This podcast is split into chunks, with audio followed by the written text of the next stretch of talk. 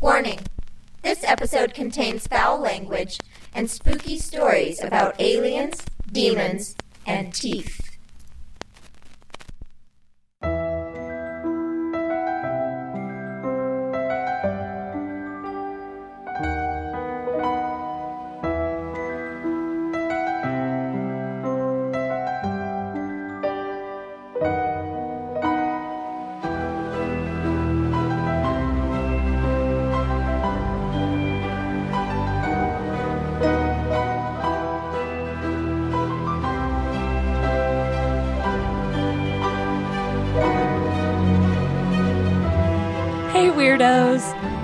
Listening to Keep It Weird, the podcast for all things strange, unusual, paranormal, supernatural, creepy, sticky, gross, scary, and everything in between.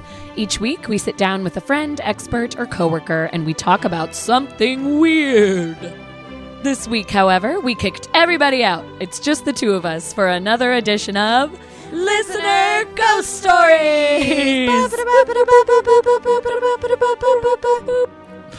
I'm Lauren, and this is my lovely co-host Ashley. Hi, weirdos. It's me, Ashley. Ashley. Jessica. Jessica. Hey, everybody. Hi, everyone. Happy Friday the 13th. Dun dun dun. As long as Ashley gets this episode ready in time for Friday. She's the 13th. gonna. I I'm have gonna- faith in you. I'm gonna have it ready. Uh, So exciting. I know, I love when this holiday comes around. I know this holiday. it's a holiday, all right. What are you doing for Friday the 13th? you know, I'm gonna dress up, host a dinner. No, I'm Oh, doing like, you absolutely doing? nothing. You'd be invited if I had a dinner. Um, what is this Friday? Actually, I think I'm probably doing absolutely nothing. Oh my gosh! Should we have a party? We might. All right. What are I you doing? I have uh, my coven's having a barbecue. Oh my god! Well, I You love hanging out with your the- Yeah, coven, gonna and I had to leave the to last event early. I was. I think we're gonna do like a witchy ceremony too. Spooky. Any of those same awesome people are there. I'm so in. Mhm. That was honestly a blast. Thank you for inviting me. or maybe uh, we could talk about this later. All right. Happy Friday the Thirteenth. I hope you're all having Hope a great start to your weekend. Hope you're wearing black and you you're got holding a a black cat like black cat. mine. We had a very, very, very, very exciting, traumatic experience with a black cat about half an hour ago. yep, we sure did. It was actually very sad because my best friend in the entire world, Gabriella the black cat, bit or scratched. We're not sure what happened. The shit out of my leg. So bad. She's bleeding, or she was. I was. bleeding It was short lived, but it did hurt quite a bit. But we don't know if it was her claws or her teeth because I just felt searing pain and then looked down to see the angriest It cat that I've ever seen. It was it was like a, a circus act gone wrong. We were all standing. Our good friend Tyler, which you guys you know Tyler, he Yes. was here and we were all standing around the living room or the dining room table and Gabby was on the table being adorable and then Penny went to jump on the table, but for some fucking reason like she's never jumped on a table before in her life. I'm holding like hot coffee. Penny jumps up. She jumps on the back of a chair. The chair flips over backwards. A candle and a candlestick falls over. I managed to somehow catch the chair And, the bag that was hanging on it. Like bag you caught everything. and holding my coffee. And then we're all kind of like screaming because of the There madness that happened. And then Gabby bit Lauren. so there's I one of two things. We yes. think she was being a good sister to Penny. Yeah, we who think that jumped she up was that like, like "Hey, she thought maybe I like scared her," knocked her over yeah. when I was like screaming or running around. So she was either being protective or Gabby had jumped off the table in fright as this was all happening, and I may have stepped on her tail or paw. in It would have made sense if you had, because then she like hissed at you afterwards. Right. Like I think she was like, "Bitch, bitch. why were you stepping Why on you me stepping on my tail after all that?" after, after everything that just happened to me You as step a on cat, me? you Which- step on my shit. I've stepped on her tail a couple of times also in like the past few weeks. It's randomly been happening a lot. She's kind of She's usually just in the way. Yeah. She's always by my shoes, so that's why. But yeah, she she's just she's definitely up. meowed at me before, and then I think today she was like, "Last fucking straw, Lauren. She's done. She's completely fed up with you. Stop stepping. You come me. in my house. You step on my you step tail. on my tail. You mess with my friend Penny. Hi. Anywho, hello, Hello. we're back. Uh, cat. This is. Keep It Weird. Cat drama is over. back to normal. Happy Friday the 13th. This is a listener ghost stories episode. That's when we read stories to each other and at the same time simultaneously to you, the listener. Yes. These stories were either sent in by listeners or they were stories that we had heard from people and we reached out to them and asked, you know, can I tell that story that you told me that one time that's super scary? So Pull one of mine up. if you ever have a story to send in, and we call it listener ghost stories, but it's really just like listener weird, listener scary, Right. listener It can be creepy. Yeah, we always gross. say this. It can be Yeah. like a really gross thing that happened to you Mhm. that you want to share. Like, oh, this weird pus ball came out of my foot. I mean, maybe Ah, don't tell us maybe that. not. But you Maybe know keep it to yourself. Yeah, maybe maybe keep that one private. But it can be murderers, a creepy guy that used to hang Mm-hmm. Yeah. around your house. We've or- had people send in stories about, you know, their father investigated a murder Yeah. or their Ooh, dad was in a, a, A wedding. groomsman a was groomsman like a and murderer. a, a guy's, oh yeah, his groomsman ended up being a serial killer. That Just like random stuff like that. awesome. Bananas. Loved that. Yeah, anything you want to tell us, please. We are so appreciative of all the emails, Mm-hmm. Instagram DMs, Facebook messages. Keep them coming. We are never bothered. We're excited. We love them all. And I do have to say, we have so many. We actually had to leave so many stories on the chopping block today because we had, we were overwhelmed with them, which Yep. is awesome. It was a great Thank problem to have. Yeah. Yeah, I was moving some of the stories like into different files today in our inbox and was like, Jesus. Like, Yeah. I love how many people write in. It's so fun. Thank you so guys. fun, so heartwarming. Thank it's the best thing. It's all we wanted. Okay. I'm going to start. This is actually so it is kind of a story, but it it's more we're trying to figure out what's going on. So Okay. this was sent in anonymously. Basically, she wants to know. This is a question for for you listeners as well. Like, if you have any explanation for what this woman's going through, please let us know so I can Oh, pass it along because I can already tell by the look on your I face can't. this is going to be batshit crazy. It's so insane, and I don't know what to tell her. Okay. So, Anonymous says A lady who works with my mom told us this story one day when they came over for dinner. We had been talking about creepy movies, and she decided to tell us about some of the weird stuff at their new place. They had just bought a house in the Wilmington, North Carolina area, had moved in, and everything was going fine until one day she opened the silverware drawer and found a tooth sitting on top of the silverware. cool. It was weird. No one knew how it got there, but they threw it away and tried Human to get on with their lives. A human tooth, a molar. Nope. A couple of weeks later, it happens again. Open Mm. the silverware drawer. Tooth. Now, it's super weird, but again, the tooth gets tossed out and ignored. It keeps happening. Over the next six months, they keep finding teeth every couple of weeks. They got a home security system with motion detectors and cameras and stuff because they figured they had a particularly sick prankster in the area. But even though they keep finding teeth, the system never detected anyone leaving the teeth. One day, she's at home and she gets a call from her husband telling her to get out of the house right away because the security alarm kept going off saying that all of the doors and windows had just opened at the same time. So she left for a few hours, but nothing had opened or closed. So the, The security yeah, the system just security saying system was just saying that. that. Huh. Finally, they got fed up and went to talk to the lady who'd sold them the house. She still lived in town and had built a house that was almost the, an exact replica of the one they had sold to this couple.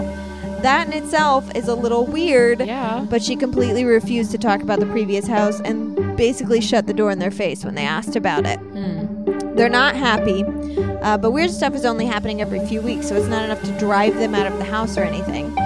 The last incident that I know of was about a month or two ago. She went down to the basement to do the laundry, and when she opened the dryer, there was a tooth sitting on top of the clothes.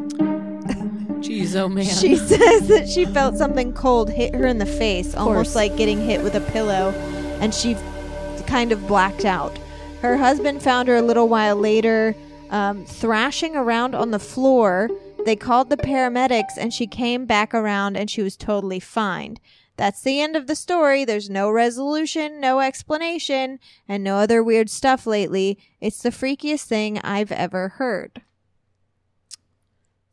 What's going on? What why? the fuck? why are why Why teeth? That's what's throwing me off. why teeth? Indeed. Because I think it could be easy to toss around like spirit, demon, ghost, someone Well, else I lives kind there, of but joked the about it and said, you know, is it a ghost of a dentist?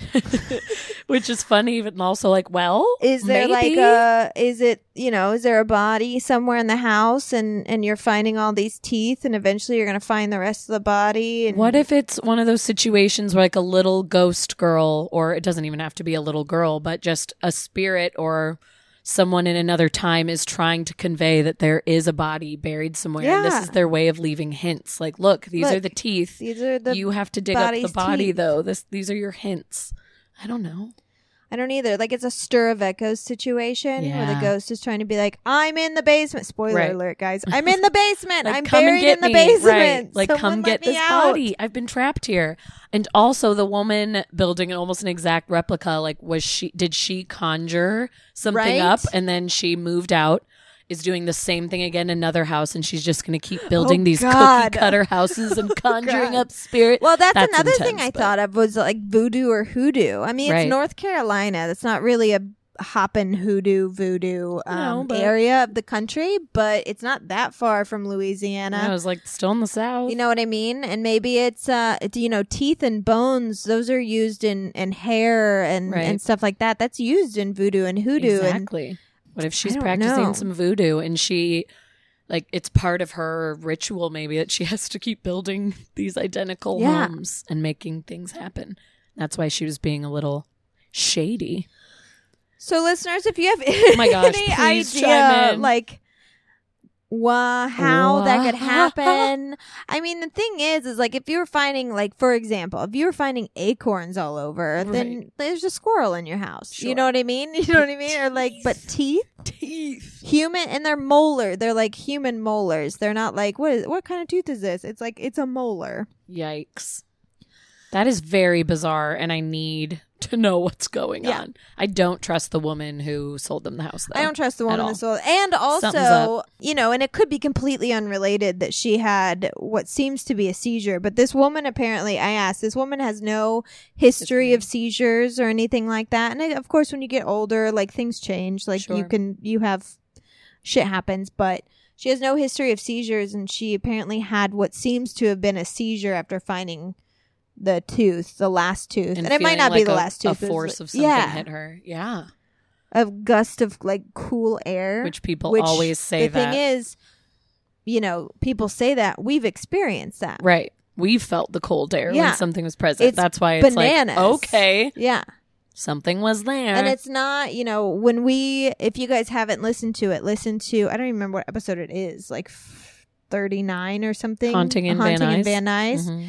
It was our season one finale, and we actually went to my old apartment in Van Nuys. And during part of the investigation, the, all three of us felt the cool air. It almost feels like an air conditioner was turned on, like right in front of us. Mhm. But it was only in one area. Like it was Right. only from like our knees down. It- yeah, I was going to say it was hitting my shins and my Mhm. feet. It was bonkers. and I had a thermometer. I was able to like measure it. I was able to show that there Saw was a the literal like five degree difference hmm in that cold spot and Right. another spot nearby. So like and it's the a EMF real was thing. going crazy too Yeah. at the same time, which made us think something It was connected right now. somehow. Yeah, that was crazy.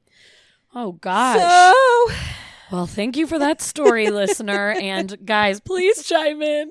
please chime in if you have any idea. Like even if it's something like, you know, you lived in a house where random things popped up that you hadn't seen, but like buttons. It doesn't have to be teeth, but like Right. what was happening. That's a good point. D- Yeah. If anyone else has stories similar to this, Yeah. I would love to hear that. It doesn't have to be Could be human random body objects. parts. That's true. That's like the severe end of the spectrum. Can I point out something so cute before I read my mm-hmm. story? We do this every time we acknowledge the listeners. We both look to the computer Oh. like they're in there. like we both Where are do you it. guys? We're always like, and listeners, like, please listen up. when we look at the computer screen, you guys, It's as good if we're talking to you. for our It live show this For when weekend. we actually will have people out there. I just think it's adorable that we both do it. That's that is really cute. I hadn't noticed, and now I can't unnotice it. So I know. I hope it doesn't mess you up now because I hope we continue to do it forever. You guys are in the computer. they're in the computer. in the computer. Is that Zoolander? Yeah. they have to get them out. Files are in, the, computer. Oh gosh. Okay. So my first story is from Stephanie. Hi, Stephanie. Hey, Stephanie. Can we call you Steph? We're gonna call you Steph, besties. Um, I'm gonna read her little intro before her story, just because I thought it was cute. Great. She said, Well, I may be a day late and a dollar short since I just found your podcast last week for work. But all right, girls, I have a few stories, and I'll start with this one as it freaked me out probably the most in a long while. Also, she said, Love this show. It helps me know, hey, you're not alone, and there are plenty more out there that experience unexplained things. You sure aren't Aw. alone. I know. I like to read those little intros because people are very sweet. I should start doing that too. yeah. It's fun to attach that so you get to know the person. also to let people know that people like our show. Go on. they like us. They, like really like us. They really like us. Okay, so here she goes. All right, where I live, our local elementary school is literally in the middle of cornfields and small creeks. If you hear the banjos playing, you're getting close. Oh God. I don't know what that means, but I love it. And then she said, "No, this is ding, ding, ding, Ding, ding, ding, no, this is not about a UFO sighting. Sorry, girls, and sorry, handsome Joe." but I had finally gotten to see the little girl that everyone in my town has talked about. I'm very open to the supernatural world and believe we're not alone. I've had that extra special gift my mama has told me since I was a little girl. One summer, about six years ago, I was a camp leader for a summer program. We got back from our holiday world trip at late at night, and the kids were all up and crazy, so the other leaders and teachers and I agreed to go out on the playground. Typically, the leaders and I were in charge of the children on the equipment and around the area, and Mr. Walden, one of the teachers, would take the ones that wanted to listen to ghost stories out in the field. Like, love those kids. Guess where I'd be? I know. I helped nav- navigate the group that wanted to go and then headed back. I noticed a group of girls was out further than the rest, so I began walking down to bring them closer. As I was approaching them, I hear, Miss Stephanie, that girl over there has been walking around back and forth past the buses. Well, of course, I had to go check it out. There's a neighborhood of children right across the street, but it was odd to think that they'd come out around 12:30 at night to play. So walking closer, I kept yelling to get her attention, but she just kept walking. I noticed her hair was long, black, and ratty looking, and her clothes seemed to be a bit older, ripped up, and not of this time. She was carrying what looked to be a stuffed bear, or it could have been a bunny rabbit. She was about 40 feet ahead of me at all times. I walked around the school bus on the curb, and she was gone when I got to the other side. Hmm, that's funny, I thought. So I sped up and looked around, and she was nowhere to be found. No way could she have hid from me that fast. I looked around the buses, under them, the door frames, and she was nowhere in sight. So I called the other leaders on the walkie and asked if anyone had seen a girl walking alone. I heard from them, and they asked if I had just been in the sun too much that day. Ha ha. Um, no, I had not. So I had them all meet me to do a perimeter check. Surely, with four of us, we would find her, but no luck. I had all the children go to the field with Mr. Walden to be accounted for. Sure enough, every single one was there. So my friend Lucy and I went inside because we were the only ones to have the key. We were walking the halls, checking all the doors, and everything was locked. We checked the pink wing and to make sure, and everything was all clear. As we were making our way back to the playground, we get to the blue wing of the school, and there she was, that same girl, at the end of the hallway. No. We stopped in disbelief. She began walking our way, so Lucy says, Honey, you need to go outside with the rest of the kids. She didn't respond, and then she suddenly began running. All I remember was hearing loud child's laughter, and she ran into room 127. To this day, I will not step foot into that classroom when visiting the school because that was little Jessica, the girl that roamed the area. But from time to time, when visiting my grandma at work at nights, she's one of the evening custodians, we'll hear a child's laughter and we'll see tall shadows moving around. Sometimes the other girls working at night will tell me that they hear doors slam shut, constant footsteps, lights turning on and off when they're usually the kind of light switches that need a special key, and sometimes rooms are just completely destroyed with books, papers, pencils, chairs, everything thrown around the room. I'm sure if I sit down with her, with her grandma, I'll have more stories for another time. But records have it that the school was buried on top of an Indian burial site. There we surprise, surprise. But it wasn't discovered until 10 years after everything was set in stone, quite literally. So now everyone just goes about their business, and if they notice something strange or feel cold chills down their spine, they smile and keep going about their day. Wow. And you have to think, you know, eh, little girls aren't known for their like extreme bravery at night. Right. You know what I mean? Like if it was a live, real child, like You were saying they're not going to wander off. back. Yeah. Yeah. in the dark exactly at night. That's not a little girl thing to do. That's when you would know something is off. And Yeah, it's this I would. tiny girl clutching her teddy bear. You're like, why would she be ignoring me and running even further away? That would Yeah. be so off putting to see. Boy. I know. And that's not one that we necessarily can dive into and be like, well, what was happening here? Because it does sound like there's some history to that land. yeah, but absolutely. man, little Jessica is what they've been calling her. I don't know if anyone knows for sure that there was a little girl that died named Jessica, but that's just what Well, it's definitely an calling her. interesting theory about, you know, the Indian burial ground thing. Not necessarily, because that doesn't sound like a small Native American No, girl. she was just in like 50s clothes or something. So say it was, and that could just be the legend. That's a legend Right. in so many. The, technically, the entire United States is an Indian burial Right. ground. You There's know what I mean? Like there, there's reservations everywhere. There's, you know, even before there were mass graves of Native Americans because white people are awful and they killed a And bunch of them. Killed all of they them. still had, you know, burial places. Right. So the whole there's bodies everywhere. you could be building on top of them all the but time. I do sad, feel like. Indian burial ground is a very easy, you know, something. Some places is creepy, some places haunted. Someone goes, "Well, it's an Indian burial Right. ground." it's but like there could be a bigger story. It could be a this much bigger story, but it is really interesting to think that an Indian burial ground. Because I don't know, do you know a lot about like ley lines? A little bit, yes. Okay, we'll talk about it in another episode. Yeah, we'll like, go we into to like do yeah, full we'll go into discussion. like uh, real discussion on ley lines. But you know, a lot of primitive people, a lot of their burial sites were on ley lines. Were and that's on where the most activity is said to happen, right? Yeah, yeah. We're on certain lines of the hemisphere that that generate energy for Right. whatever reason, whether it's between a certain amount of lakes or if it's like, you know what I mean? Like the Bermuda Triangle is on a really big ley line. Right. So if that's the case and it is an Indian burial ground and Indian burial grounds are built on ley lines, hmm that stands to reason that that place is going to be a more active place It's for paranormal activity. activity. Yeah, of course. So that does make sense. So it's like, But- oh, the burial oh. ground helps the story along and makes you think, okay, Yeah. of course something's going on there. But now all my next questions are, who's this little girl? Yeah. I want to know Who is she? what went Why down with her. Does she have a story? Is she an actual little girl? Did she get hurt by Mr. Walden, the ghost storyteller? I'm just kidding. He's probably like the nicest man in the world. How Um, dare you spread that rumor? Stephanie's gonna write and be like, "He's be my hero. Hey, here's the thing. He's really nice. He's the sweetest man." No, I, just wanted to make the have a question. Did you say Holiday World? holiday? Yeah, Like the theme park Holiday World? Is she from Indiana?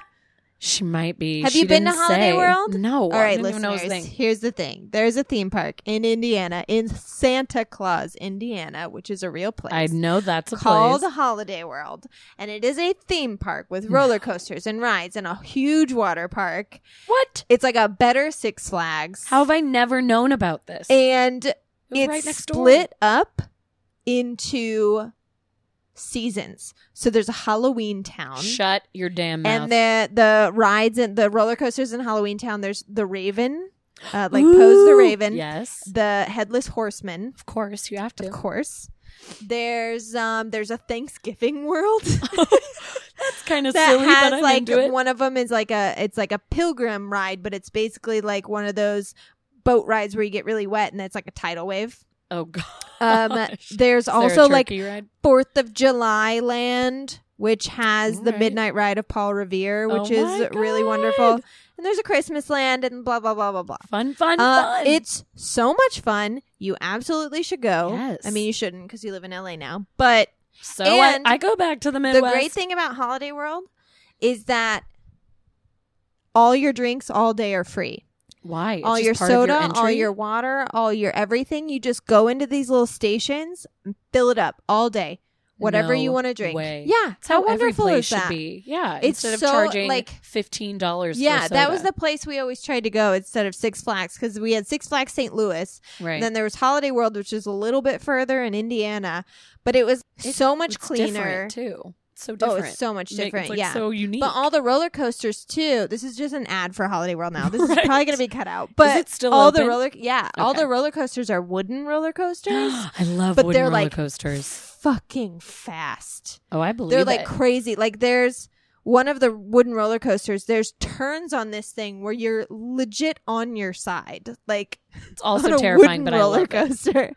Anyways, Wooden roller coasters are sometimes World's the great. You best. should go. remember? Was, it the Screaming Eagle that was at Six Flags? That oh, was like the fuck. big the white Screaming one. Eagle was wooden, but it was old as shit. I and always after felt like I was every going to hill- die. Yeah, you weren't even on the tracks Every time- anymore. no, you were just, like flying flying in through the air. I know. And then the boss opened at Six Flags St. Oh, Louis Oh, years later, God. and that one had it much more together, but it was so rickety that I would leave with like a concussion and a broken leg. So Broken leg. I would do that with the ninja Oh, at Six Flags. the ninja. 'Cause your head That's intense. boom, it hit boom, the boom, two boom, boom. bumpers on the side. Yeah. Anyways, theme parks in the Uh, Midwest, guys. I kept looking. Now I'm like looking through her story, which maybe I didn't copy and paste where she said where she was from, but I we get so many Midwestern people. Hell I would not yeah. be surprised. It's Midwest It- love all around.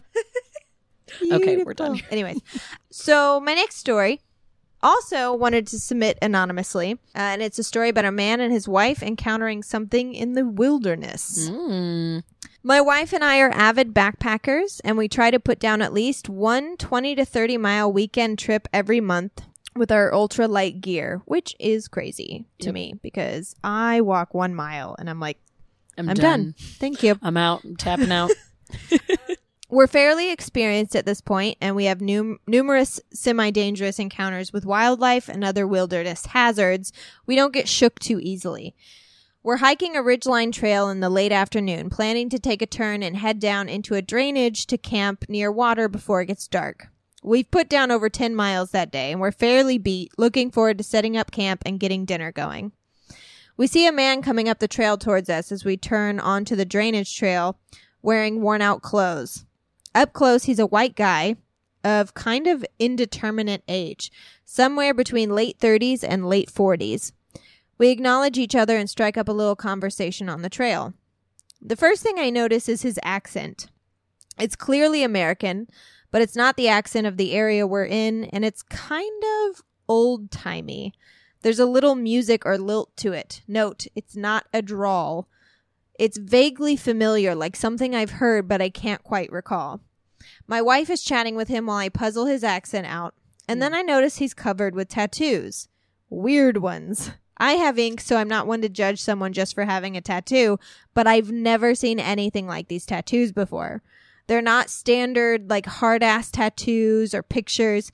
It's almost like writing, but not in any alphabet I've ever seen, and arranged in a way that makes me think they're also a picture if seen in full, like a magic eye game made up of some indecipherable script and inked on a man's skin. oh gosh. I'm now getting an itchy something is very wrong here feeling from this guy when I hear him say to my wife, There's a great campsite down by the stream. Lots of campers have used it. I realize that we're an hour from sundown and at least 10 miles from anything, and this guy has nothing with him. Not a backpack, not a water bottle, no warm layers. It's autumn and we're rather high up. Just the clothes on his back, none of which have anything distinguishing about them. No logos, no visible brands of any kind, and they're pretty worn. He's about to get overnighted on the trail without any gear of any kind, and the only only the one campsite within six miles of uh, where we're standing. So I hear my wife say, That's where we're going to camp. Thanks for the suggestion. And he smiles at us. His teeth are pointed.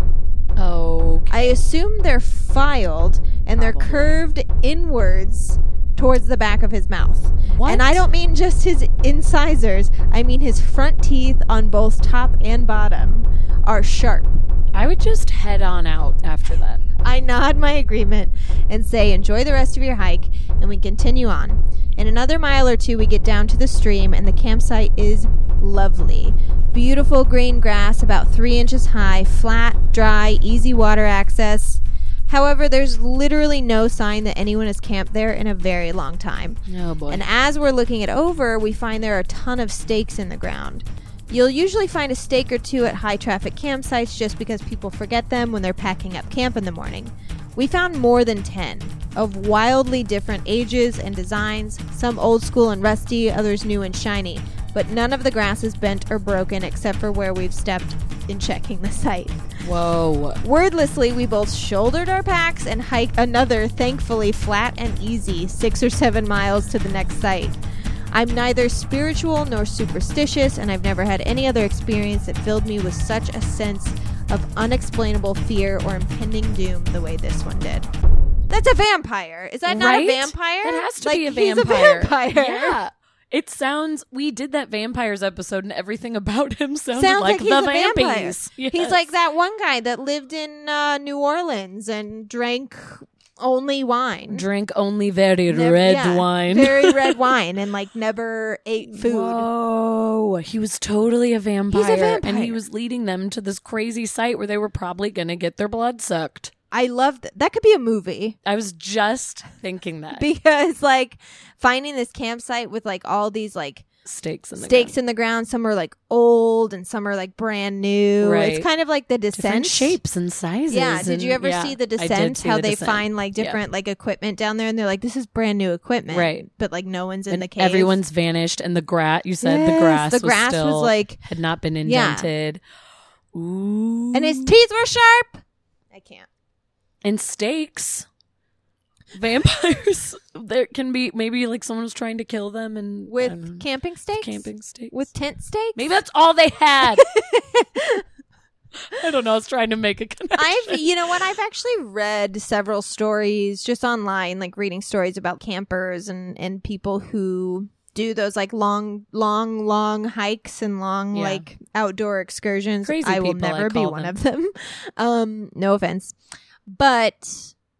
Encountering people in the middle of nowhere and having a quick conversation with them, and then realizing they're alone, they have no gear, Right. they're not in camping clothes, and then kind of being like, "What the fuck? Like, who, who was, was that? that? Like, Yeah. why were they out here? Why are they out here? What like why did they feel so off putting? What is their purpose Yeah. here? I would and just it could just be that so they're off-putting questions. because you. It's it's such a strange situation. Well, right. That's That to not have any someone. gear or Mhm. not look like that, and you haven't seen anyone else, and they're just hanging out out there, and you're like, what? But yeah, why? and he could just be one of those guys who has like, you ever? So I went to high school with one of these guys. I won't say his name because I think it's mean, but we called him Baby Teeth Mm. because he was like a grown Yeah, man those that little had like a teeth. row of like Yes. tiny teeth.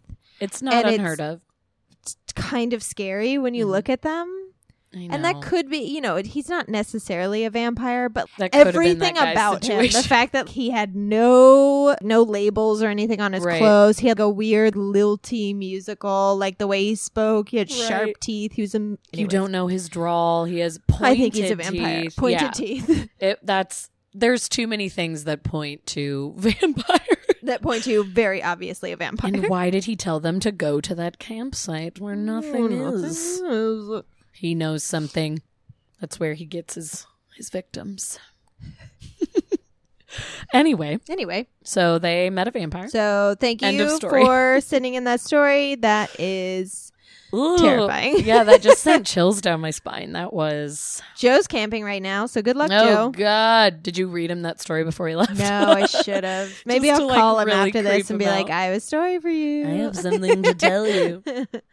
Go on. Okay, this next story is from Lindsay. Hi, Lindsay. Thank you so much. Um, so it's kind of split into parts. You actually responded to her, so you'll remember this story, but I split it up because she sent us a first thing that was kind of formed in a question and then came back with, well, actually, this thing happened to me. Oh, okay. So, okay, she said, I have a weird story about activity that happens to the women in my family. It gets passed down from mother to daughter. She then put with an asterisk, I'm crossing fingers it doesn't happen to me. So, my grandmother had this happen, which now, since her passing, my mother has it. One night, I'm laying in bed. It's around 1 a.m., and all of a sudden, my mom rushes to the door, flinging it open and mumbling something. Since I didn't have a door to my room, I was able to see this whole ordeal. I rushed to her side and asked, asked her what this was all about. She turns to me completely panicked and said, You didn't hear the knocking? I shook my head confused and said, No. She said, Someone came to say goodbye. I looked at her freaked out, and she then relayed the story of how her mother would be visited by family members that have passed. They would knock on the door, waiting for her to come and say goodbye. Little did my mom know that it would be passed down to her. I have witnessed this happen twice, and I have now moved and gotten married, but this still happens to my mom. If anyone, this happens to my mom if anyone in our family or any of our distant relatives have passed. I can only pray this won't be passed on to me. And she kept stressing she didn't want it passed on to hmm. her. Then I Ashley, being this, Ashley, yeah. responded and was like, wait a minute. Hold you should think of this more as a gift. I have, you know, you express the sensitivity that you have and that it kind of runs in your family with a few people as well. And then she so sweetly replied back and was like, that is a good perspective. And my mom actually told me the same thing. And Yeah, because I, you know, it, especially in that sense, you know, it's not like you're seeing demons flying everywhere. no. And it's not even necessarily that you're seeing ghosts. Um, I believe, I do remember this. I believe I told her, you know, it, might not even be a paranormal situation. It Right. might be that you are an empath, which is what I am, where Yep. I'm so sensitive to the people and the atmospheres around me. Sometimes that it's painful, and I can Mhm. like the Pantages Theater. Right. Pantages, yeah, Yes. where I can't even Where that was be such a there. negative Yeah. feeling. And it could just be that you have such strong connections to the people in your life and the people in your family that you actually feel them in duress. Like you feel it when they are passing on or you feel it when they're hurt. Right. And that's what's happening. Go on. No, absolutely. You had such a perfect response. And I think I even, I think the day she emailed us, I may have even texted you and been like, take this, like, take this one. Cause I knew you'd have the perfect answer for that because you have sensitivity that runs in your family as well. So she so sweetly responded and said, you're right. And basically she said her mom was saying similar things as mm-hmm. you and just like, you just have to embrace this. This isn't supposed to be a scary, horrific thing, blah, blah, blah. But then she also included, I don't know if you read her follow up story, you may have, but she said, but then some stuff did happen. Oh no. So she said, When I was dating my husband, I moved in with him and his parents. Before I arrived, they never had paranormal activity in their house. But once I moved in, weird things began to happen. They would hear walking in the upstairs hallway loud enough to the point that they thought someone was walking in the kitchen and they would look to see who it was because they were so sure. But no one was there. We lived in the basement, and I could always feel a male presence in the man's workroom area. He was aware enough to make his presence known. Hmm. I would hear my name. My husband would see shadow people move by, and I would constantly wake up in the middle of the night, ready to scan the basement. I don't know why I was scanning the basement, but it was just instinct to do so. One night, however, when I woke up to scan, I saw a woman in about her 20s with blonde hair and brown highlights. She was wearing a felt sweatshirt. She got up from a chair and walked to the stairs. That morning, when I woke up, I told his family about it, and his sister, her boyfriend's sister, turned ghost white. She left the room, came back soon, soon after with a yearbook. She opened to a page and pointed to some of the pictures. She asked me if that is the girl that I saw. I gasped and was completely stunned. I could only nod my head yes. She told me it was one of her good friends that had died in a car accident a couple of years back. She kept one of her hats in the back of her car. At this point, the whole family was just staring at me in shock. Five years later, my husband and I finally got our own place. The first month, everything seemed fine, but then stuff started to happen here as well. I could feel the man from his parents' basement that had followed me. Kitchen cabinets would constantly open and slam shut. Kitchen chairs would move across the floor on their own, and my Oh, dogs would okay. growl at my bedroom door and refuse to go to the basement. She said, Thank you again for writing back, and I can't wait to hear the new podcast episodes. I just listened to the one on alternate dimensions and deja vu, and I'm including this because she then said, And I agree with Lauren. I've definitely seen the movie with Sinbad, a genie in Shazam. She's not alone. Thank you, That's Lindsay. so funny. Thank you, Lindsay. Yeah, she has had some sensitivity. Well, and that's something that I've talked about this before, especially when we talk about Josie, your niece. Yes.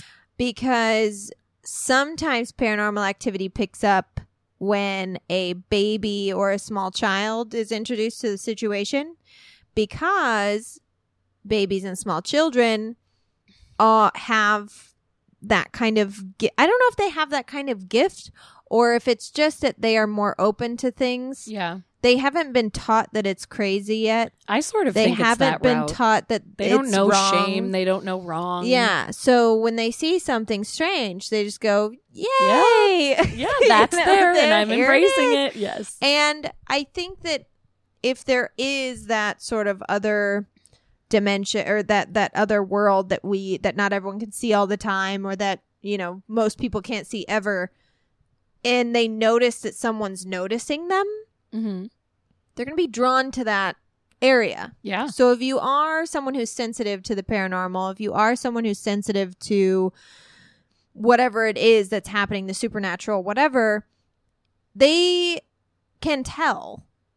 And they're going to be either more vocal Mm-hmm. or just more relaxed Sure. or more, you know, oh, I can chill out around yeah, oh, I can be a little bit more, yeah. you know, of myself around this person. Sure. That's a theory. Or, you know, I'm wrong about everything, which is also a theory. It's that's what we're here to do. We throw out theories what could be happening. It is interesting that she knew um, that it was a male presence, that she can feel enough that this is a man down here in the basement with us. It's not just, oh, I have a feeling something is next to me. yeah. I it is a man that's here. I thought that was interesting, and I think that's definitely uh, more openness that she Yeah, has that shows a hypersensitivity. I thought that was cool. you know, I knew that the, whatever was, well, I thought I knew that whatever was following me from apartment to apartment was a man, but as we That's saw, it could have been trans, a trans, Yes, Woman, We learned a whole potentially. lot from Ben. Well, as we but also, you know, you can, uh, some people think it's a male or female presence based on smells. Or Mhm. based on the sound of the footsteps, like you can If tell. they're I can heavy. tell if it's like me walking around or Joe walking Sure. around, but also like it's hard to not tell when Joe's walking around because he's like Clunks a giant. he's like true. B five Vo- vo- No, that's very true. It'll be a little bit of a clunkier footstep with Yeah. a man, maybe. A little more gentle with a lady. A little more gentle with a lady. It's all fascinating, Anyways, though. it I is love it. Freaking fascinating. Ugh. Okay, this next listener ghost story is from Bookworm eight one four. So, So bookworm. Bookworm 814 because I was on Reddit actually. And this was, I don't remember what the forum actually was. It might have been a babysitting forum or it might have been a like what what's something strange that happened to you or like I don't know. I don't remember what the forum was. I just remember this is Reddit cuz her username was bookworm Burk, Bookworm? Bookworm 814. Uh, She said she has never received a full explanation for this. Okay. Okay. When I was a teenager, I was babysitting for a family with three young children. The boy was about eight and the girls were in kindergarten. Their parents had driven an hour away to see a play, but still planned to be home early in the night. However, I got a call that they had been in a minor car accident and they would be home a couple hours later than planned. They asked me several times how and if the boy was sleeping, which should have been a red flag, but I simply said that all the children were sleeping and I left it there. About an hour went by, and it's definitely nighttime now. I'm sitting on a sofa downstairs and looking through some old magazines to pass the time. Suddenly, I hear shuffling on the staircase. The boy was clearly sleepwalking, but his eyes were open and rolled bl- back into his head. He started running his hands along the wall and grabbing family pictures while screaming, They all must go! They all must go! before throwing the pictures down the stairs. Oh. Once I overcame the moment of sheer panic, I rushed up the stairs and tried to grab him. Once I'm about half a foot away from him, he starts screaming, If you touch me, you die! If you touch me, you die! followed by manic laughter. Wow. By this point, the sound of crashing glass and screaming has woken up the little girls, and I can hear them crying. Totally freaked out, but still focused on keeping the kid from falling down the stairs, I grab the boy by the back of his pajamas and lead him back up the rest of the stairs and towards his room. When we get to the doorway, he calmly walks to his bed and gets back in as if nothing has happened. Flabbergasted, I go over to his bed and he's perfectly sound asleep. Mm. I can still hear the girls crying, so I rush into their room. They're huddled together in the back corner crying. I say, Oh, no, no, it's okay, it's okay, your brother's okay. He's just sleepwalking, he's fine. One of the little girls looks at me and says, We know he can't help it. Simon makes him do it. Who the fuck is Simon? That Simon? was the last straw for me. I didn't ask any more questions. I brought the girls downstairs with me. I gave them milk and cookies. I turned on the radio and every single light in the house. Yep. Parents came home. They knew immediately what had happened, and I never babysat for that family again. Yeah, I would have turned them down at every request. Yeah. Who is Simon Well, Ashley? and also the fact that the parents knew about it because when Right. they called earlier in the night, they like kept asking, "How is the boy? Like, Right. how's how's the how's is our he son? doing is he his asleep?" nightly freak out Yeah. that Simon makes and like him the do? fact that like these two twin girls were like terrified. Like, what does he in the corner do? of the room, right? I bet it gets worse than that sometimes. What if he comes in is like screaming at them? And, Yeah. Oh my Or hurting them. That So is straight out of one of the Conjuring movies, Right? I feel like. So I asked her if she ever got an explanation for it. She was like, "No, I never got an explanation for it. It was the weirdest fucking thing." And then I, uh, she also said, I asked like what happened to the kids because it was Right. obviously like in her hometown or something. And I said, "What happened to them? Like, did did they grow up and be like crazy or normal?" And she said she knows for a fact at least one of the girls grew up to be normal, but she doesn't know what happened to the other twin or the boy, Oh gosh, I need to know what happened to the boy. and whether or not Simon is still with him. Bookworm, find us some answers. no, that is not your responsibility. But wowza, Yeah. Simon, Simon, Simon. Yeah, that's fucked up. That the parents are like, "How's our son doing? Any demonic outbursts?" Yeah. I mean, they didn't say I mean, but obviously so many they were trying to be home early, I know. so that she wouldn't be there She for to whatever it was. that. I mean, it, you know, it could be as simple as like he has night terrors. I was just gonna say sleepwalks. it kind of sounds like a night terror, and maybe Simon is just someone that is appearing to him Yeah. in the night terror. So night terrors are no joke. My cousin used to have them growing up, and Mm-hmm. I would be spending the night at their house, and like we thought all hell was breaking loose because he was screaming and Yeah. banging on the door. anyway, I don't feel great about that. I'm just left feeling sad and scared. I don't like it. Kids are, man, like like, I understand why kids are the focal point of many scary movies because, as we were saying, it's that extra sensitivity or it's that Mhm. open mindedness, but things happen to them. things and- happen to A them. boy, oh boy. And you know, there are some things where it's like they have a very active imagination, Oh, blah blah blah blah can blah. explain a lot of things away. But there's also some things where it's like, what do Mm-mm. you know that I don't? Know, right? Who are you communicating with? Who are you talking to? Anyways, Okay, this next story is from Chelsea. Just realized. I've been reading from three ladies, but my final story is from a dude. Okay, but I hey, girl power. This one isn't. I'm just gonna be honest. This isn't. She even said it in her start. It's not super scary or crazy. It's kind of just bizarre. She says, "So a little background on me. The vault that I worked in was in a bingo hall on a reservation. There's no spooky Native American burial ground business whatsoever, but I am told that the building was built on that area and it used to be a heavily traveled trail way back in the day prior to white settlers arriving in the area. Also, I thought also, I never thought about it at the time, but you guys always mention when a supposedly haunted area is near a source of running water. Yup. Yes, we do, Chelsea. This building is a stone's throw away from a creek that runs through the area, so maybe the kinetic energy is contributing to the activity. Anywho, I used to work in this vault, and I frequently worked closing, which was always when George, as we named him, would act up. The vault was a small room between, behind two heavy locked doors because it had loads of money, she said in parentheses, where you would sit and do your work thing with two small attached rooms off of it. One for the safe and another where the locked metal carts holding boxes of slot machine cash were kept secure for the counting team. The only way in or out of either of those rooms was through my small work area. During closing hours, the facility is almost entirely empty, maybe six people in the whole place, including myself, and the other people had to spend the last couple hours doing closing stuff on the farthest corner of the building away from my work area. There was never anyone nearby, and I even had a CCTV feed to the camera outside of the door so I would see if there was anyone around. So, on a pretty regular basis, I would hear the distinct sound of the heavy metal money racks and the doors of the metal slot machine box cart banging around in this little locked room that no one had entered for hours and that wasn't possible to enter without being super duper mega obvious. Those were her actual words. It would sound exactly like when the counting team was in there banging stuff around, but without the hum of conversation underneath the metal clanging and clattering. There was never anyone there, and no one even on the same end of the building at all.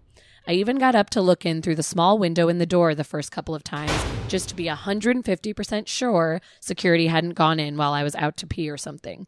Nothing and no one was ever in there. Nothing was ever moving either. So I would sit back down. I'd go back to trying to count all of my funds for the day, only to have the clanging and clattering start back up all the time. Sometimes just one or two smaller things would bang around, but sometimes multiple loud, distinct clattering noises spread out off and on throughout the night. Talked to the other gal who closed on my nights off, and she said she heard the noises too. She was actually the one to dub our resident noisemaker George, just for the sake of having something to call it. So we would say things like, Hey, George, knock it off. I've got a variance to find and I can't think straight. Can you go party somewhere else? God damn. So for so for about 4 years I just kind of rolled with having some sort of who knows what banging around with all the metal shit while I was trying to count loads of money all by myself at 2 a.m. Boy, oh boy. It's hard So weird. because you want to run screaming, Yeah, but you got to count the money. but you're also at work. you're at work, you're trying to be professional, you're also in this like metal box all Also, by like yourself. you've never been hurt. Yeah. That's the thing. It's not a horrifying, scary Mm-hmm. story. And she even says it doesn't feel. She said this in another part of the email. She said, before I get started, this isn't malicious, oppressive. No one's been hurt. It's Just just, this. It's just these sounds that we hear, and we have no explanation for it. And it seems like every time she tried to look, it would stop. And those are the things that weird me out the most. Yeah. That it's like, oh, you're looking at me. Bye. Bye. And then as soon as you're out you of know, eyesight, it's an old building, so it could, Yeah. you know, you could explain it away as like there could be rats in the walls. That's a horrible thing to think about. I don't enjoy it, but why would the sound stop when I you agree. you but know, she said, yes, it could be rats in the walls, but she said it was the distinct sound of those Yeah. carts in there. I Yeah. think that's what's weird is like some, it seems as if It's not something was moving those carts of money around. the walls. Yes. Yeah. Because I do agree with you. There could That be could- many yeah. explanations, but why are the carts and the slot machine and that's weird too because like that stuff being moved that could be gabby that could be a residual haunting Sure. that could be something where it's like you're just hearing what happened there at one point in time you're in like the cha-ching, cha-ching, Um, whatever was going on. But, but the fact that it stops when you like go to at it. investigate like they're like oh she heard us right. stop Someone's trying to be sneaky. yeah But she did also said it was a very heavily traveled area. It was on a reservation. Did anything crazy happen there? No, but I mean, yeah, that could ju- just be some energy that was left behind from all the traffic yeah that's that true went through there, and it's just it's hanging out there. and where was this again it's a bingo hall on a reservation. I don't Okay. think she said what part of town. She may have in a but different part of the email, machines and but it's yes, gambling it's slot machines. Yes, and she was counting there's a lot the of money at of frantic energy in in gambling. gambling Yes. I mean, you know, just look at Vegas. Like Vegas isn't even allowed to have balconies anymore because so many people would throw themselves off Right. after they lose all their money. the depression that sets in the depression when you lose that sets in when you lose everything, the like frantic, the anxiety w- the while anxiety you're playing while you're playing, the frantic, you know, even when you're winning, that Mhm. energy, like that energy, especially if you're surrounded by running water, that energy is gonna be stuck there. So Oh, it yeah. could just be, it could literally just be energy bouncing off the walls. and it's just like cycling through like constantly yeah like here we are here we are Here we are. Here we are. Here we are. no it's true and as long as it's i'm glad it's not trying to hurt you chelsea i think Yeah, that's what's important you just had to deal with george you yeah, know? you just had to live with him And I also like it when people give like I need to give this apartment ghost a name because I just call them apartment ghosts, and I think that's rude. it is rude ashley like you used to have ben and I used to have you didn't know all the details but he was ben and you were Ben. able to call him that Yeah. label him that i think that helps All right. we'll, right, we'll think of something good. My la- next two stories were are from police officers, so I can't actually give their names. But this first one, um, I can credit. I'll credit his username, Sacdin, S A C D I N. Um, but I can't give his actual name. And this is sent in by a police officer about an experience he had as a patrol officer. He told me he's had many interesting and oftentimes weird encounters, but this was the closest he came to experiencing something that he would consider to be paranormal in nature. Okay. I was a patrol officer in a large West Coast city for a short period a little while back. The city I worked for had and continues to have a problematic influx of transients. The first thing you learn when dealing with homeless populations is that mental health problems and drug use are overwhelmingly abundant. Mm-hmm. By the end of my stint, I felt more like an armed social worker than a police officer, and that's one of the reasons that I left. I've always been a horror movie buff. After The Conjuring debuted, I bought a copy of The Demonologist, the biography of Ed and Lorraine Warren. What what? yeah, we know Love that about book. that. Ed recounts meeting a homeless man in New York City who spoke as if possessed. He even put the page number 219 if you have the book. Hey. And goes on to say that prolonged cases of mental anguish can lead to influence from otherworldly beings. Oh, Which- Is really interesting to think about. that is. He says, I'm not sure if I believe that, but I've always kept it in the back of my mind. I do know certain chemical substances, DMT, MDMA, they can make the user see or feel the presence of spiritual entities. So many homeless people have drug addiction problems. I wouldn't be surprised that if these kind of entities are real, they wouldn't find ways to mess with those people. Right. Weaker people, Sure. more succep- they can susceptible slip people. in. One night on patrol in a two man car, I was flagged down by a disheveled man standing next to a Winnebago. He told me a woman he didn't know was inside with his son and she wouldn't leave. After alerting dispatch, my FTO, and I knocked on the door and asked if we could come in. The son said yes, and I stepped inside. The woman looked slightly less disheveled than the son, but I could tell she was either on something or mentally ill. The son was lying very still on a cot, looking absolutely terrified. The woman was quietly mumbling something and fidgeting with empty hands. After trying and failing to converse with her, she quickly ran out of the Winnebago. Neither the complainant nor the son wanted to file a report and simply asked us to keep an eye on the area. I agreed and walked back to my car and slowly drove away.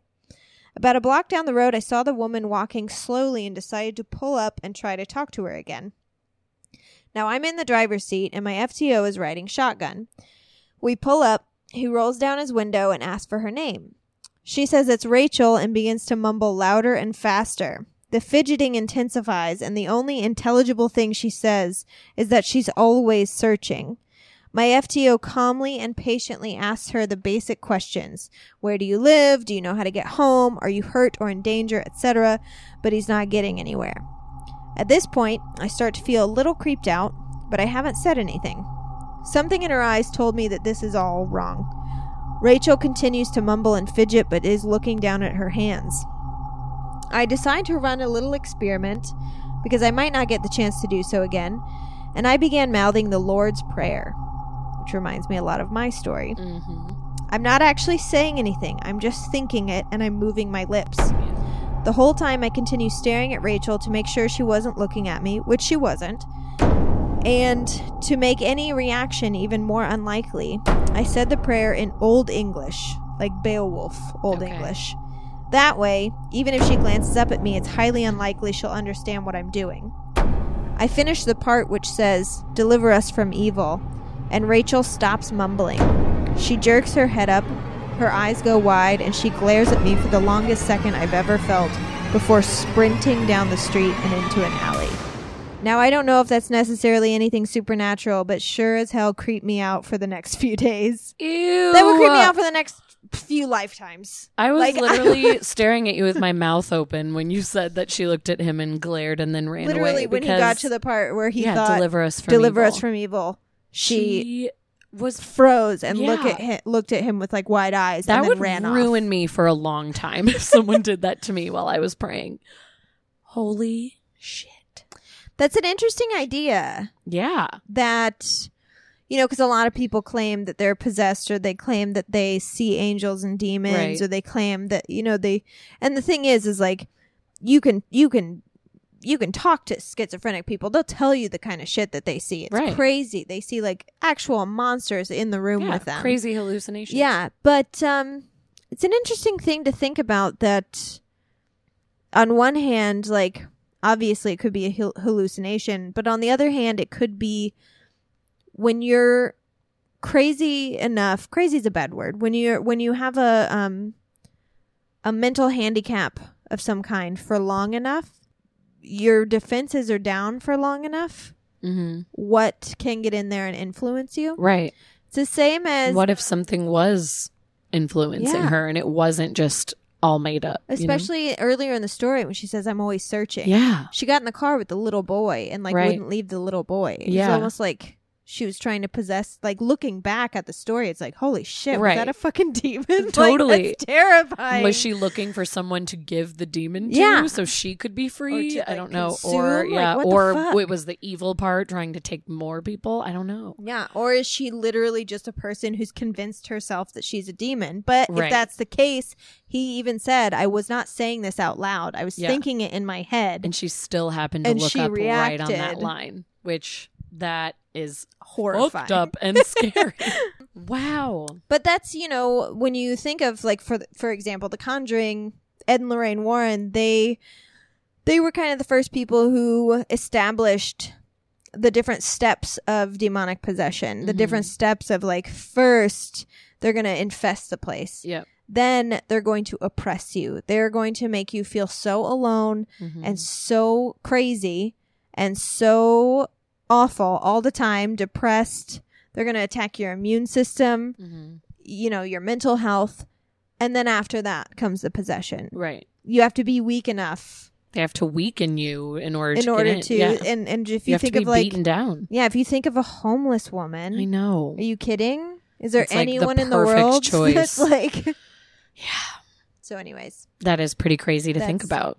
Bananas. Now I feel like I'm going to think twice if I ever see a homeless person on the street mumbling. I'm going to, I feel like almost listen a little closer. like, like, what wait, what are you saying? Because it could be nonsense or it could be. Something. Don't forget that time I gave you Carl's Jr. I know. Remember when I bought you the sandwich and gave you ten dollars? Please don't choose me. Okay, so I have this one open in our Facebook messages. Wonderful. This is my last story from Andrew Dietzler. I believe he even tried to send the pronunciation. I'm still probably doing it Oh, wrong. geez. So Okay. sorry, but he said we could use his last name. Andrew Dietzler. He wrote in and said, Love you guys. This happened in Victorville, California back in 2003. He says, One night, as me and my brother were playing on the back porch, we heard a noise over by our swimming pool. As we looked over, the moon was shining down on the pool chairs, and we saw a dark shadow laying down on the chair. We kept staring at what felt like minutes, but I'm sure it was just seconds, and the figure then sat up and looked back at us. No. no face, no features at all, just a dark black shadow. We ran back inside and told our father he was so freaked out, which is rare because nothing ever scares him, and he did 15 years as an infantryman and was a cop at the time. But we this scared him, and he ra- grabbed his gun, ran out there, came back in, and told us to lock all the doors and to sleep in the room with him and my mother. An hour before bed, I overheard him talking to my mom about seeing the same shadow sitting in his truck right before he went out for food that night. As me and my brother laid our blankets and pillows on the ground, my dad was going around the house shutting off all the lights and locking the doors and windows. A few hours passed after we all went to sleep, and then a loud banging on the roof woke me up. As soon as I wake up, I see everyone else was already awake and staring up at the ceiling. My brother's back window faced my parents' back bedroom door, and all of a sudden we see the light comes on in the brother's room. We all snap our necks to the door as we see the light shining through, and my father jumps up, runs to the room to see who was there, but the door was locked. The really messed up thing is that that door doesn't have a lock on it. But he finally pulled and pulled and got it open. No one was inside the room, the window was locked, and we are all freaking out. We walked out of the room, he turned off the light, and then suddenly my brother's electronic dartboard goes off. And my dad turns the light back on, grabs the cord, and unplugs it. As he walks out of the room again, the electronic dartboard goes off a second time, even after being unplugged. So he grabs it and chucks it in the backyard. Ever since this night, a few more things over the years have happened, but I'll save that for another time. Thanks for the stories and entertainment, you guys. You bring a lot of joy to me and my coworkers. We drive our truck all over the country. Keep up the good work. Thank you. I know I'm like he says like the sweetest thing at the end, but I was just sitting there like, uh, I actually remember I did read that story and um, I asked him, yeah, I was like, I have the conversation. here. yeah, if if was it paranormal yeah, or extraterrestrial? it extraterrestrial He- because and he said he thought it was demonic because when Mhm. they moved to Texas, worse stuff started to happen when they moved Oh, there, which he said he will include for another time. So keep an eye out for Andrew, everybody. But um, yeah, so it sounds like they think it was some sort of demon or spirit following them around. Mhm. Yeah, because I Can't believe it got worse. That was already bad. that's already terrifying. I love. I also love that he is like dangling the story in front Yeah. of us. Like he told us this amazing story and was like, "More later." Yes. Like, no, I need it now. no, no, no. I, mean, can't do wait that, to hear about I do Texas. that all the time on the show, but Yeah. only because we have episodes planned where I'm like, this story will be Yeah, perfect we have for to this save it for episode. this. I Um, can't wait to hear about what happened in Texas now, though. Yeah, me neither. But when I first read the story, I immediately thought of the scene, one of my favorite scenes in any movie ever in Close Encounters, Mhm. where the aliens are visiting, you know, little Barry's house for the first It time. It sounds and the, same. toys are kind of going off and like you see things like very quickly move around. Yeah. Yep, Um I thought that too. It sounded a little alien to me, but mhm. I do. We've talked about things that follow you sometimes, and that feels Yes. more Yeah. spiritual or demonic or whatever. But it's hard to say, though. There It could is be an extraterrestrial following him. you know I actually spoke to. I don't have this story today. I might tell it another time. It, it is about. Uh, it is uh, about a uh, potential like UFO sighting. Mhm. And this person who I'm not even sure if I'm allowed to like say who they are yet, so I'm not going to say, but this person I was talking to was saying that he had heard that UFO sightings are run in families. What? And I thought that was a really interesting thing. I've never heard that. I had never heard that either, but I thought that was a really interesting thing because I was thinking so say aliens have been observing us since the beginning of time. Right. Say Quetzalcoatl was an alien and he helped the Mayans. Say the aliens did come down and, you know, help the Egyptians build, Build the, the pyramids, pyramids. right? I mean, that's my theory. And you know, there's alien sightings, there's UFO sightings in the Bible. Like Right. angels could be aliens. So Yes. say If that we're that's thinking about always that, been happening. Yes. The idea that UFO sightings running in families or UFO abductions running in families or like that kind of supernatural activity being something that's linear in in one family, that would make sense. hmm Especially if they picked like certain bloodlines.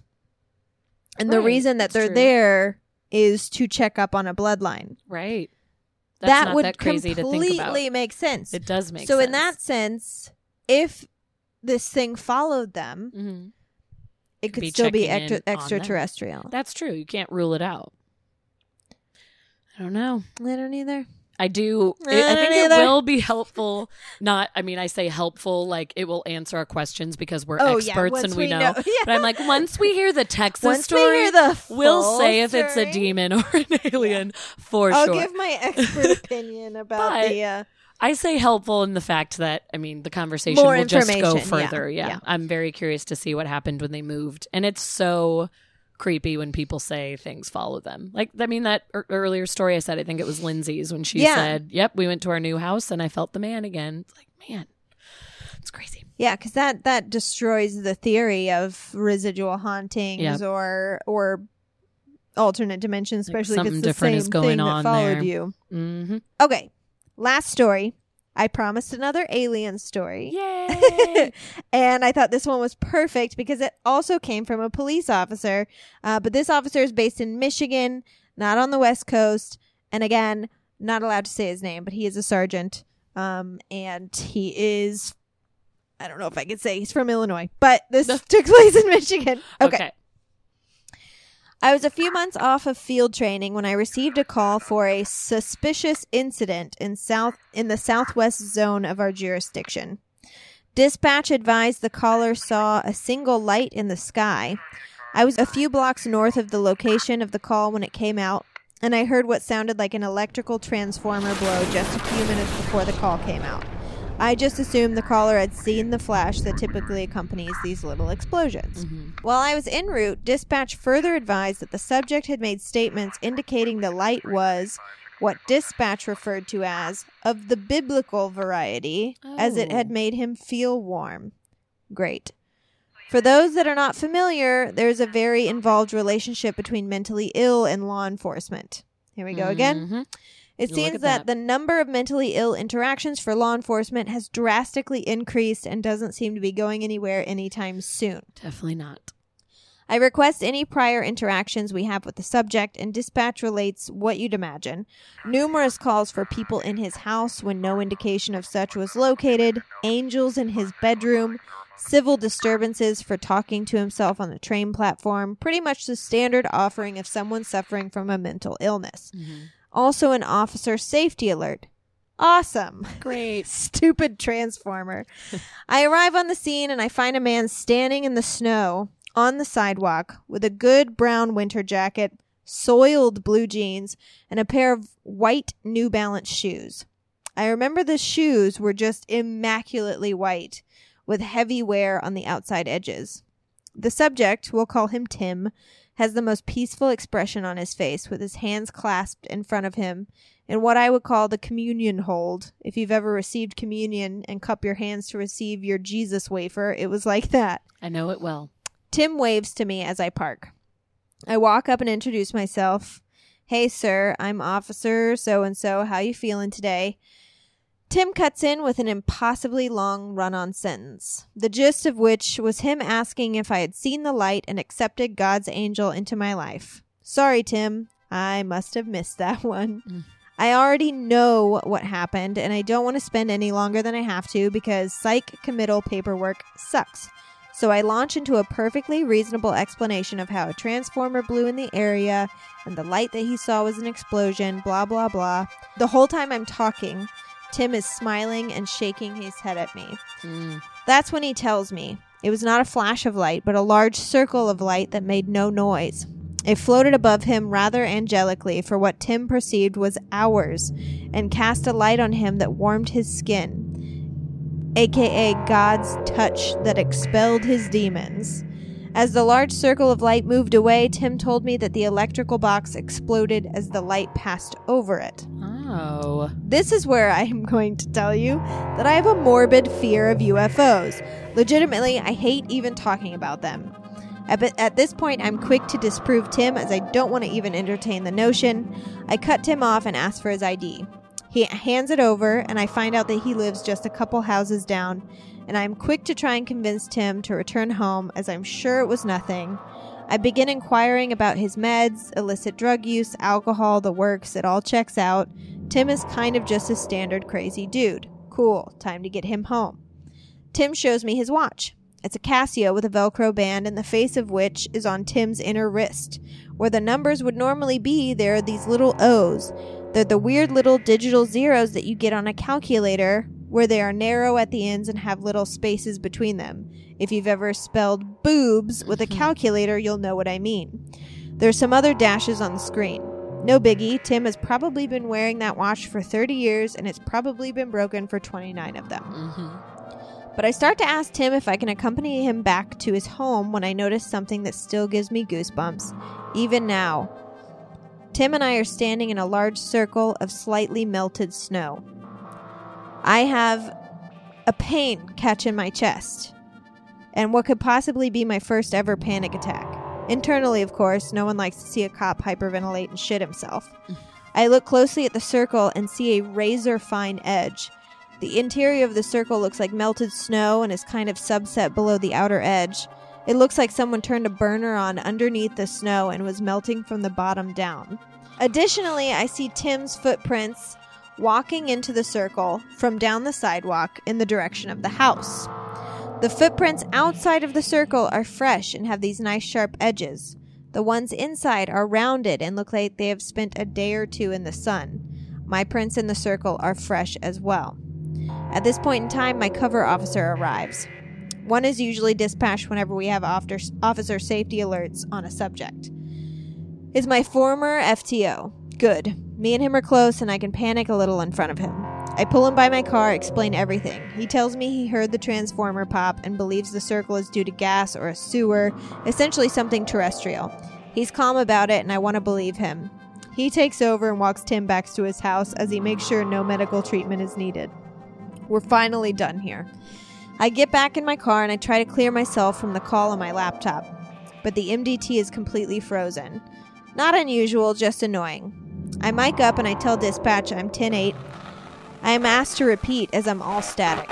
I drive down the road a bit and it goes through. Not unusual, our radios do suck. I take my phone out to call my former FTO and tell him just how far down the rabbit hole I went with that before he got there. My phone is locked up on the keypad screen. I have to pull the battery out to restart it. Whoa. This is a little unusual. That's never happened before. After a reset, I call my FTO and he essentially tells me to think horses when I hear hoofbeats, not zebras. I feel like an idiot, and I don't tell anyone because as a probationary officer, I can be let go rather easily, and UFOs aren't covered in department policy. Sure. I don't drive down that street for a couple months and really, really try to forget it. I get a call for a burglar alarm at a house at the cul de sac at the end of the same street. The homeowner tells me he had only had the alarm trigger once before. I ask him when, and he tells me when he saw a large light glide over his house a few months back. Fuck me. I don't go down that street alone at night, ever. Whoa. So a completely separate person on that street said the- Confirmed. The, only other time this happened was Yeah. when that light went over. The only other time that just like Tim. Yeah, his security system randomly went off was when Tim also witnessed confirmation a light in the sky that like perfectly melted a circle of snow around Right. him. that And the fact that like all of his electronics weren't everything working. Everything was frozen. That's the transformer blew. that's a crazy coincidence. I know he kept all saying together is like pretty yes, this happens sometimes. Our radio suck, but it's weird that all three things Yeah. were reacting. That's the thing is once it starts to add up. yes. It's like, okay, Tim's watch is broken. Nothing. He's a crazy person. Probably not a big deal. right. My radio sucks. I'm all Yes. staticky. If you look at those Fine. separately, Yeah, it's but normal. all together, it's kind of like, It's all a right, what Yes. the fuck is going on? But you know, this also the the uh even the second story, the the guy who um at the end of the cul-de-sac, the home homeowner who had his alarm system triggered. Mhm. That reminds me of the the alien story that I told on the last listener ghost stories, where the Yes. guy I mean, I can't even think his about alarm that one. system was going off, and when he and he thought he dreamed it, and then when he woke up in the morning, there was like 13 gallons of water missing Right. from his fish tank. That story like, still like, what? ruins me. I think about it from time to time, and it just makes me panic a little. What? How was the water just missing? It was a thirsty alien. Uh huh. yeah, that's that's bonkers. That's a Yeah. good story. It's a good Yeah. story. Thank he told you, it Anonymous. so well. I was gonna say, I was just about to say compliments to the I, storytelling I almost skills. said his He- name Oh, when I, I mean, said officer. I was like officers, so yeah, so. we have the power of editing. It's fine. Yeah. Yeah, I was thinking that the whole time. The storytelling is amazing. I was Oh, hanging so on wonderful. your every word. I didn't get bored or I lost believe once. it. I told him too. I was like, you should write a book. I know. Good week. Good stories Great, this week. This is one of our week. best ones, I think. I think so too. I don't think anything will ever beat Ghosts of Christmas Past. I think that's going to be my favorite forever, but this is second. really, you like Ghosts of Christmas Past more than Phi Kappa Ghoul? Ooh, good point. The college stories were so good. Mm-hmm. I think I mostly like Ghosts of Christmas Past because of our zombie faces wearing Santa hats. That was the photo for that one. So that's not a fair judgment. Phi Kappa Ghoul was probably our strongest stories because they all were like shit pants worthy, you know? Yeah, they were all pretty bananas. But Ghosts this of Christmas one Pants, too. pants. Ghosts, Ghosts of Christmas Pants. Pants was kind of silly, but it was fun. Yeah, And then this one, this went all over the place. yeah. This is Banana Town. Scary, weird, alien, Demon, demon. Like we went everywhere. I like voodoo, hoodoo. voodoo, hoodoo. Yeah, we covered it all. we covered it all. we just, if we had had a murder story, this would have been like, oh gosh. mwah, the perfect one. One time, this guy was murdered on the street. We did it. We did it. That's it. There it is. That's all the time we have this week for Keep It Weird. Yay! Um, thank you so much for listening. Follow us on Instagram and Twitter at Keep It Weirdcast and our Facebook page Keep It Weird. Check out our Patreon page at www.patreon.com slash Keep It Weird Podcast and find ways to find ways. Hello.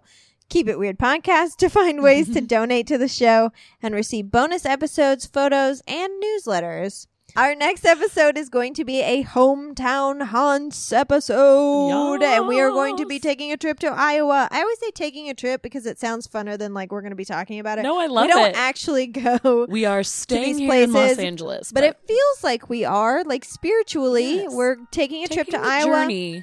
So if you have any Iowa stories, questions, or comments, please send those in. We're looking at you, all you Looking at Midwest you, all you. Midwesters, Midwesters, Midwesterners, Midwesties.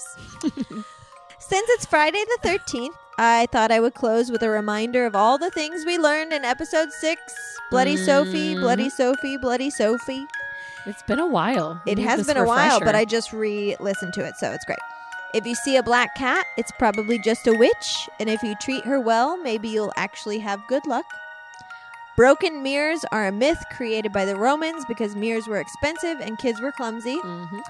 Bloody Mary is probably just your eyes playing tricks, and Friday the 13th only seems to be unlucky for some guy who's going to die in bed. Yep.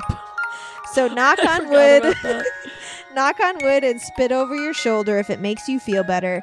But no matter what, whatever you do, always make sure to keep it weird. Keep it weird. That was perfect. Yeah.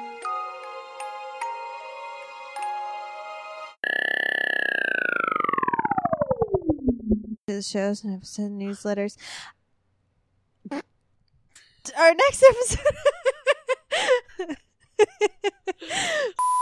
I also, you don't have to put this on there, but I did disrespect a black cat, and it didn't end well. It's a good thing it's Wednesday Heed for the you. warning. or Tuesday. Jesus. Oh, what day is it? Where am I? Goodbye.